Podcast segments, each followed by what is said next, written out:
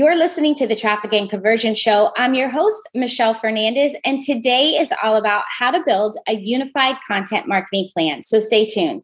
Welcome to the Traffic and Conversion Show, where it's all about helping online entrepreneurs amplify their content, build their influence, and convert their leads into sales to grow a profitable business and life they absolutely love. Now, let's get this party started. Hey there, welcome back to the show. I wanted to take a quick moment to thank you for leaving reviews of the show. All NapTem fans said, Love this podcast. I learned something every time. I also love Michelle's energy. Her hype woman vibe makes me feel empowered to put into action the tips she shares about marketing. I can't tell you how much and what this means to me that you take time out of your day to not only listen in, but to leave a review. I appreciate you so much. This is going to get it out so more people can enjoy all these tips, tactics, and strategies. All right, so let's dive into your content. Now, if you really think about it, content is no longer a marketing tactic, it's a brand currency. And if you're like most marketers, you get stuck in the rhythm of creating content asset after content asset, and like you're just moving on to the next, right? This is referred to as asset centric marketing. When you're creating content this way, it feels so helpful to your audience and you feel like super productive, right? Well, here's the thing doing asset centric marketing does absolutely nothing to expand your brand's sphere of influence. It all comes down to consistently drawing customers towards your brand by purposefully creating an ecosystem of high value, interconnected assets, right? While asset driven marketing amounts to scattering like all this raw content, think of like the ecosystem. They're driving marketing, right? Ecosystem drive driven, maybe marketing. you know the proper English. Anyway, what happens is by creating this ecosystem driven marketing, it creates this gravital pull towards your business as each new asset reinforces the other, creating a collective experience that becomes stronger and more effective as it expands. So, can you imagine yourself for just a minute creating content where it gives your audience like it leaves them on the edge of their seats, just waiting for you to put out the next content asset like so they can consume. Sounds crazy cool, right? Well, there are five essential components to creating your content ecosystem working together in harmony, right? So let's break it down. First are content streams, which are streams of collections of contents that supports a specific stage of the customer journey. In an ecosystem, assets across content streams are connected to create seamless a seamless customer experience. Make sense? All right. So think about the customer journey. We already know this, right? We have like awareness. We, they do some research. Then they're in that consideration phase, right? Should I should I work with you? This is where I'm always talking about where they're making that decision to go on their journey with you as their guide. And then they make a purchase, they make a buying decision, and then they have post purchase phase. Okay. So think about that as the journey. Now, let's think about what kind of content to put out along this journey. So, search content falls under awareness and research. This type of content attracts qualified traffic by providing the best answers to their questions while they're searching. Then you have foundational content that spans across awareness, research, and consideration. This type of content acquaints customers with who you are, what you stand for, what you do, and what you offer. And then next is thought leadership, right? This is where we're talking about building authority. So this too spans across the awareness, research, and consideration phase. Now, this type of content persuades the customer of your brand's credibility and the industry differ- differentiation. Okay, I think I said that right. Then you have the product, right? You have product which really spans across consideration and the purchase. Now, this type of content educates your customers or your prospects about the solutions that you provide and the results that those solutions generate. And then lastly, you have customer streams. This is in that post purchase phase, right? This type of content continuously informs customers of what they need to know to stay ahead. or to get to that next level, right? To continue on their journey with you as their guide. Now, your asset mix defines the type of content you'll use within each content stream. So let's break this down. This could be guides like a PDF or some sort of lead magnet, right? It could also be uh, maybe a blog or a podcast. And then let's just say some videos, like how to videos. Okay, makes sense? So then your content pillars or your topic pillars, let's just call them topic pillars for just a second, are the broad topic areas you want your brand to be known for in the market. Okay, so think of topic pillars as the themes that organize your content. Okay, so I'm sure you've heard this as referred to as also content pillars, right? So we want to look at this kind of sort of as topic instead. All right, so when you have limited resources, the topic pillars help you strategically anchor your content around what matters most for your business, right? So this is really honing in on what's more important for your business, okay? So when we're talking about just throwing out content after content, we don't want to be that asset centric content. So let's just give an example here. Let's say you have a financial service coaching, right? And you want to be seen as the industry expert in debt management. The content in your ecosystem would align to the topic pillar of managing debt. So in the search phase, you'd answer questions about managing debt. The foundational phase, you're positioning your brand as a financial service business with products to help manage debt. Then the thought leadership phase, you present your unique selling position in the market on debt management. And then the product phase, you explain the solutions for managing debt. And then in the customer phase, explain what's next for ongoing debt management. Is this all making sense now? So, next in the ecosystem is strategically placing links to ensure that your content within your ecosystem is built to reinforce your topic authority and leads customers through the purchasing journey in an organic way. Right now, so think about it as one piece of content that's cross linking to another piece of content. For example, let's say you have your blog, you have a link that's related to maybe another blog or maybe in that blog, you have a link that's created to a how to video or another free resource. Is this making sense? See how it's like all crossing to another? So you want them. This is one thing that I always hear all the time where everybody's like, I want to link to my YouTube video, which I think is a great idea. However, if you've ever been on YouTube, you know that on the right side, you have all these like, what's next, right? like you'll see like the same topic that you're on, but it has all your competitors there. So what happens is you get in this like black hole or this vortex and you get sucked in and then you just kind of forget like hey why did i show up here who was i showing up to see because you're looking at all your there like you get into all your competitors videos right and then maybe they forget what they came here for or maybe somebody else persuades them or after watching the fifth person then they buy from that fifth person rather than buy from you. By having this ecosystem and cross linking everything together, you're keeping them in the vortex of your stuff. So every asset in your ecosystem has a role to play in the customer decision making process. So, based on how an, an asset aligns with your customer's decision making journey, you can predict what content call to action will appeal to those who want to take the next step towards learning about your solutions and about your solutions. Okay.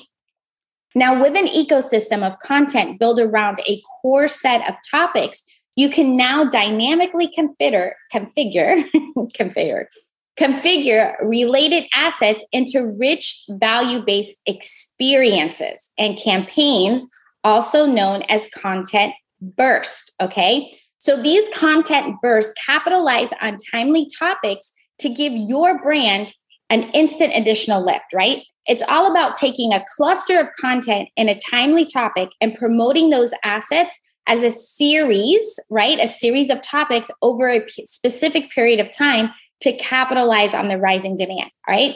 So if we go back to our our model of the financial, right, and the debt management, think about like when would be a good time for them to focus on debt management. So it could be like after the holiday season, right? Because a lot of people charge their their holiday gifts.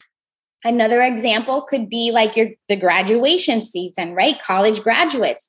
They're compiling content that specifically addresses the subtopics of student loan debt.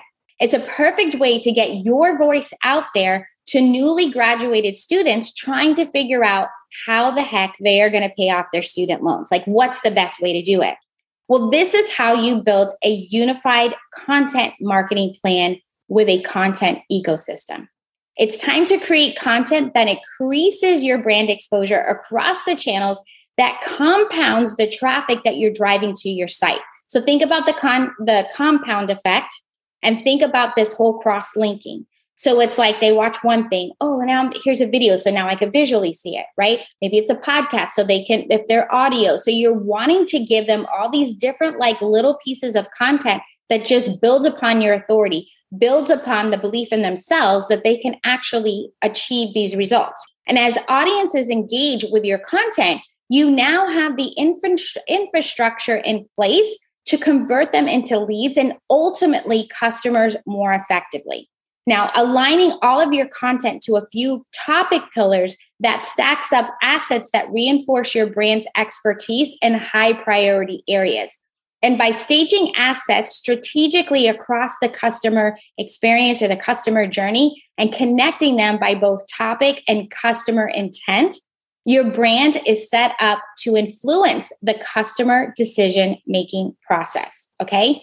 A content ecosystem unlocks your vision of content that keeps the whole marketing coordinated and working towards the same goals that you have set more efficiently. Now, if you're thinking, oh my gosh, Michelle, this was a lot, which it was. So if you need to go back and listen, definitely go back and listen because there's a lot of things that you can start implementing today. Okay. So here is five steps on how to start building your content ecosystem right now, right today. So get a pen, get a paper, put me on pause, whatever you need to do, and listen. Okay. Write this down. Step one is assess your current content experience. Is it helping your brand by helping your perfect person? Do you have the content your perfect person needs at every stage of their buying journey? Right? What we just talked about at all those different stages. Is your content helping you achieve your marketing objectives? Are you getting any sales or any leads from the content that you're currently putting out? Right? That's step one. And if you get to step one and you're like, that is okay. This is the whole point of doing this exercise because you are going to make a decision today to, to create this ecosystem of content. All right.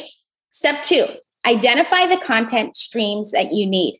So figure out what content is required, then figure out how it needs to connect to the rest of your content in your ecosystem to generate your desired results. Okay. So notice how I keep saying your results. So, what are the results you want? What were those results that you said at the beginning of the year that these are the targets that I wanted to hit and that you're reviewing monthly and quarterly? So, go back and reassess those to make sure that all these steps fall in line to what you want to do. Okay. Step three is to define your content mixes. This is all about using a solid marketing intelligence, and that should be guiding your decision making. So, how does your perfect person prefer to consume information at the different stages of the decision making process? So, think about that. Remember, I was just saying, like, is it audio? Is it visual, right? Is it reading? Is it attending a webinar? Is it sitting with you for five days in a challenge? How are your competitors approaching content at a similar stage? So, do some research and figure it out. I'm not saying to copy what your competitors are doing, but definitely take notice and take a look. What is working for other people? What is not? And even if you're like, okay, let me we can, let me mix it up, right? To see like maybe what you feel more comfortable with or what your person, you know, your perfect people would would rather be and mix some things. And are there opportunities for you to fill an information gap in the market? So have you identified somewhere? This is one thing that I did is I've identified that for me in particular so this is just something for you to think about like maybe how can it relate to you and your business?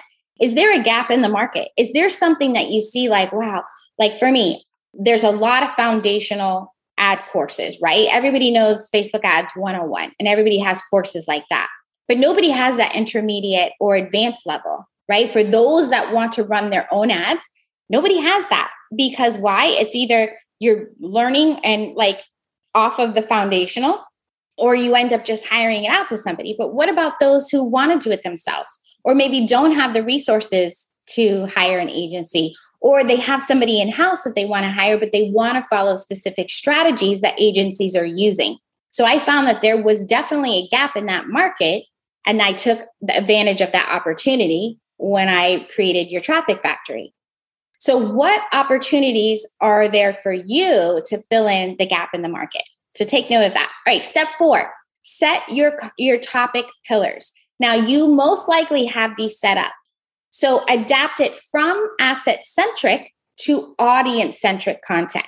It's time for your topic pillars to show your audience so you can like that you're going to be showing to your audience so you can be that go-to resource or that go-to person the thought leader the authority right in your market for the solutions that you offer step 5 is to facilitate content creation so you have this content plan that's unified and it's collaborated to achieve your marketing goals, you need the resources to create that content at scale.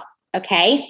So don't let this freak you out. Like I know a lot of people are like, wait, what? I got to get a team. Not necessarily. You don't need a whole big team of people, but you, number one, should not be doing all the things.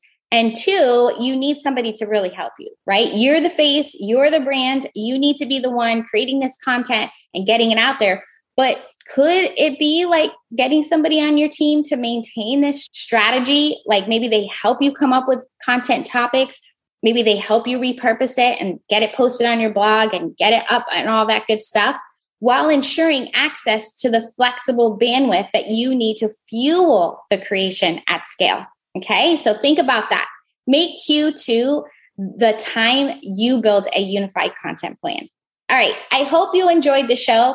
I would love it if you would to leave an honest review of the podcast on iTunes. I so appreciate you spending time with me here today. Until next time, let's grow your business together.